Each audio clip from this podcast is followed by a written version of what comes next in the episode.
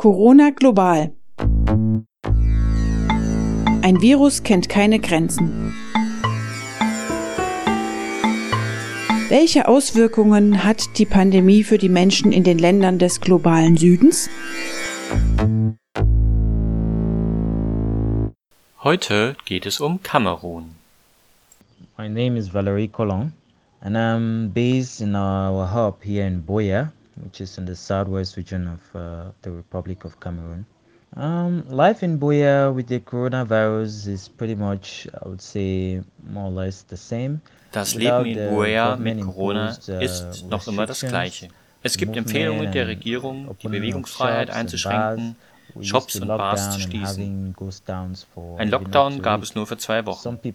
So gibt es immer noch Menschen, uh, die nicht glauben, dass es Corona gibt. Uh, Wir sind erfreut, dass Corona noch nicht in der Region angekommen ist. Es gibt bislang wenig Infektionen. Die meisten leben ihr normales Leben. Man sieht nur viele Menschen mit Masken, weil die Regierung das empfiehlt. Und uh, es werden sich sehr oft die Hände gewaschen. Also Wir hörten Valerie Colon, von Active Spaces in Buea. Mit ihm sprach Katrin Julien. Zusammen mit George Vanyala bin ich jetzt mit Ihnen verbunden. Beide gehören zur Organisation Leapfrog und sind derzeit in Nairobi in Kenia. Schönen guten Tag. Hallo, schönen guten Tag. Schönen guten Tag. Wie ist denn die Corona-Lage in Kamerun allgemein und ja, was lässt sich dazu sagen, wie das Gesundheitssystem auf so eine Pandemie vorbereitet ist? Also Kamerun ist eines der Länder in Afrika, die äh, recht stark äh, oder das sehr stark von Corona betroffen ist. Ähm, es gibt etwas mehr als äh, 2800 äh, bestätigte Fälle. Ähm, wir wissen ja auch aus Deutschland, dass das natürlich nicht die Realität widerspiegelt, sondern es ist davon auszugehen, ähm, dass es äh, weitaus mehr Fälle gibt. Ähm, das hängt natürlich auch damit zusammen, dass äh, die äh, Möglichkeiten zum Testen in vielen afrikanischen Ländern und äh, eben auch in Kamerun sehr beschränkt sind. Wir wissen ja auch in Deutschland, ähm, dass äh, es eine schwierige Aufgabe ist, ähm, entsprechende ähm, Testmaterialien ähm, ranzubekommen. Und das ist eben für die afrikanischen Länder nochmal schwieriger, weil es eben auch viele ähm, Restriktionen gibt, eben das medizinische Material nicht ausgeführt werden kann und so weiter. Also da fehlt es eben ganz oft äh, schon an simplen Sachen wie Tupfern und ähnlichem. Also es kann nicht so viel getestet werden, ähm, wie es vielleicht eigentlich äh, müsste. Und äh, ohnehin ist das Gesundheitssystem ähm, in Kamerun auch vor allem durch die Krise. Also einmal haben wir eben ähm, die, den Konflikt mit Boko Haram im benachbarten Nigeria, der auch Auswirkungen hat auf Kamerun. Aber wir haben eben auch seit äh, 2017, also an sich besteht der Konflikt schon viel länger, einen Konflikt äh, im Land, im anglophonen Teil des Landes. Dazu muss man wissen, es gibt einen frankophonen Teil in Kamerun und einen äh, anglophonen. Und die anglophone Bevölkerung äh, fühlt sich schon sehr lange vernachlässigt von der Zentralregierung in der französischsprachigen äh, Hauptstadt ähm, und eben ausgeschlossen von bestimmten Ressourcen und dann hat eben 2017 eine Separatistenbewegung an äh, Aufschwung äh, bekommen und äh, versucht eben hier die Unabhängigkeit des anglophonen Teils durchzusetzen, was von der frankophonen Regierung versucht wird zu unterdrücken. Und so haben wir eben schon seit mehreren Jahren jetzt äh, eine, ja, wie es die Einheimischen nennen, die Krise, die eben dazu auch führt, dass äh, ohnehin das Gesundheitssystem eben vor allem in diesem anglophonen Teil unterfinanziert ist und unterausgestattet ist. Und wie reagiert dann die Regierung auf dieses geteilte Gesundheitssystem, beziehungsweise in der besonderen Situation mit Corona? Wie ist da der Zugang zu Krankenhäusern, zu medizinischer Versorgung? Ja, die ist natürlich ähm, schlecht. Ähm, es gibt starke Unterstützung, zum Beispiel von Organisationen äh, wie Ärzte ohne Grenzen, die eben die bestehenden Krankenhäuser hier äh, mit ähm, Covid-19-Testkapazitäten äh, und Behandlungen versuchen ähm, zu unterstützen. Aber generell sehen wir eben, dass durch Corona die bestehenden Ungleichheiten verstärkt werden und der unterschiedliche Zugang zu ähm, Ressourcen. Also die Corona-Pandemie ist hier ja wie ein Katalysator eben, eben für weitere Probleme. Und ähm, als wir kürzlich mit unserer Partnerorganisation ähm, Active Spaces, die eben in äh, Buea, das ist äh, die Hauptstadt der Region Südwesten, und in äh, Douala im frankophonen Teil Kameruns ein sogenanntes ja, Tech Hub betreibt, also dort eben Startups unterstützt ähm, und verschiedene Veranstaltungsformate zur äh, Förderung von digitalen äh, Fähigkeiten ähm, anbietet. Als wir mit denen kürzlich gesprochen haben und fragten, ja, wie ist die Situation denn äh, bei euch? Gibt es auch Ausgangssperren? Und die dann meinten, ähm, ja, eigentlich ist die Situation so wie immer und so wie sie eben auch in den letzten Jahren ist weil wir eben schon seit längerer Zeit in einer akuten Krisensituation äh, leben. Das heißt, äh, wir haben schon seit äh, langem Ausgangssperren. Wir haben äh, schon seit langem die Situation, dass an bestimmten Tagen ähm, Geschäfte nicht öffnen, weil es eben zu gefährlich ist. Also ähm, man muss dazu eben auch sehen, ähm, dieser äh, Konflikt hat sehr viel Gewalt auch mit sich gebracht, hat dazu geführt, ähm, dass ähm, Hunderttausende von Menschen vertrieben worden sind. Also man geht davon aus, dass äh, in der Region um äh, Buea mehr als 200.000 Menschen noch vertrieben sind, also die nicht mehr in ihren Dörfern oder Städten leben, sondern irgendwo äh, im Busch oder eben versucht haben, bei Freunden, Familien Unterschlupf zu finden ja, das ist also die Situation, die es da vor Ort gibt, in die jetzt eben auch noch diese Corona-Pandemie reinkommt. Und gibt es denn dann irgendwelche zivilgesellschaftlichen Strukturen, die da unterstützen und helfen oder ähm, Nachbarschaftsinitiativen oder ähnliches? Ja, also natürlich versuchen ähm, die NGOs zu helfen und äh, zu unterstützen vor allem eben in der Sensibilisierung zu Corona, also dass sie eben sich als Informant für wichtige Informationen zu Corona sehen, also wirklich rausgehen in die entlegenen Gebiete und eben darüber informieren, ähm, welche Hygienemaßnahmen einzuhalten sind, wo eben getestet werden kann, äh, wo mögliche Behandlungszentren sind äh, und dergleichen. Also gerade für diese Verbreitung von äh, möglicherweise lebensrettenden Informationen sind die zivilgesellschaftlichen Organisationen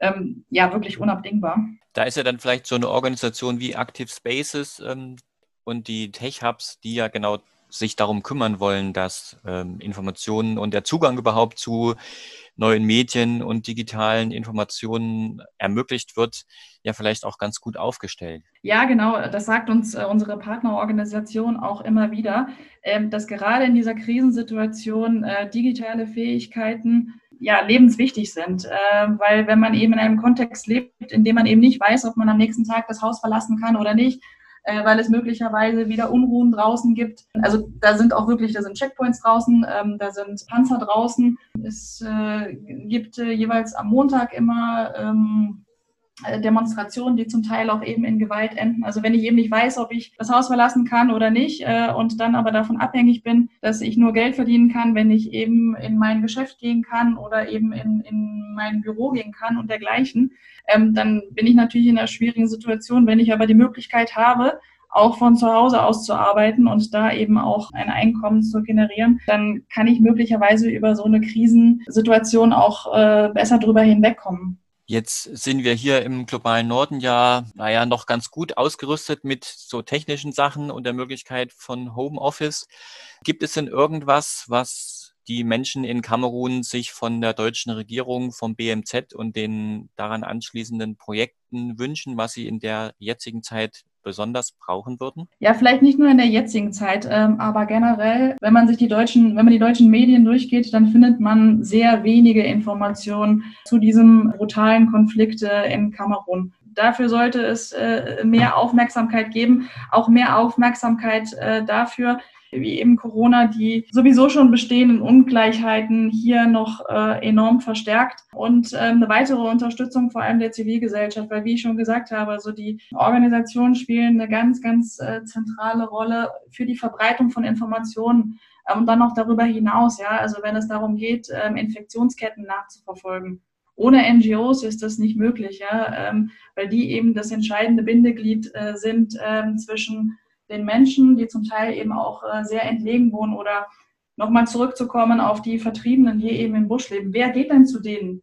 Ja, wer informiert die? Ja, wer versucht hier ähm, Infektionsketten nachzuverfolgen? Das sind die NGOs, ja, und die dann eben auch schauen, dass Menschen ähm, getestet werden können oder dann auch äh, behandelt werden können. Und sie sind auch ein ganz wichtiges Bindeglied, wenn es um, um Vertrauen geht. Und das erleben wir ja gerade auch äh, in Deutschland wenn das Vertrauen in die Regierungsmaßnahme nicht da ist, dann ist es eben auch ganz schwer, ähm, so eine ähm, Pandemie zu, zu handhaben, ja? weil letztlich ist eine Regierung oder sind Gesundheitsbehörden darauf angewiesen, dass Menschen kooperieren, ja, dass wenn sie infiziert sind, äh, mitteilen, mit wem sie alles eben in Kontakt waren. Und äh, da kommen Gesundheitsbehörden eben oft nicht ran. Ja. Und hier sind NGOs ähm, ein ganz entscheidendes Glied, um eben Vertrauen herzustellen zu den Menschen oder zwischen den Menschen und den Gesundheitsbehörden. Also ohne die geht es nicht, ja. Und äh, dass diese Organisationen gestärkt werden von der deutschen Entwicklungszusammenarbeit, ist ein wichtiges Anliegen, das wir hier gerne auch im, im Namen unserer Partnerorganisation anbringen wollen. Zum Stichwort NGOs, meine nächste Frage, was können denn NGOs aus Deutschland vielleicht beitragen, um die Situation zu verbessern? Ja, eigentlich diese Unterstützung, die ich eben äh, angesprochen habe, also die Zusammenarbeit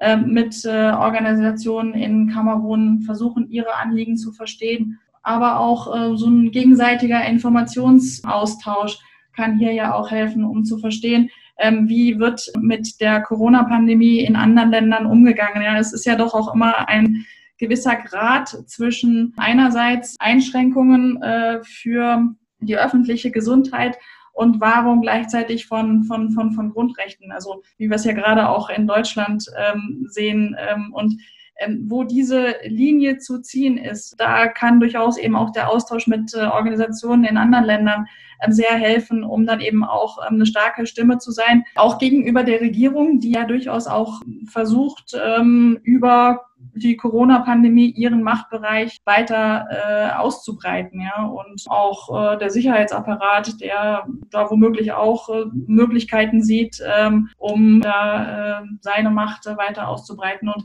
was wir leider auch hören, ist, ähm, dass auch diese Corona-Pandemie durchaus als Geldmaschine äh, gesehen wird, ja, also wer eben nicht kooperiert, äh, mit den Behörden, der muss eben, muss eben bezahlen, ja.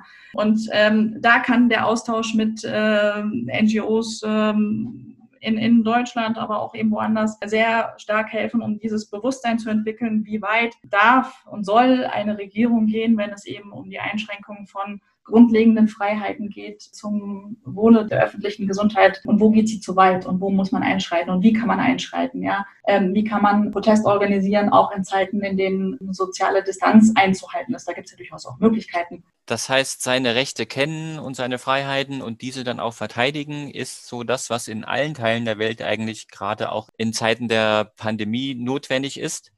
Das können NGOs sowohl in Deutschland als auch in Kamerun tun. Ich bedanke mich bei Katrin Julien und George Wanyala, mit denen ich gerade verbunden war und über Kamerun gesprochen habe. Vielen Dank. Sehr gerne.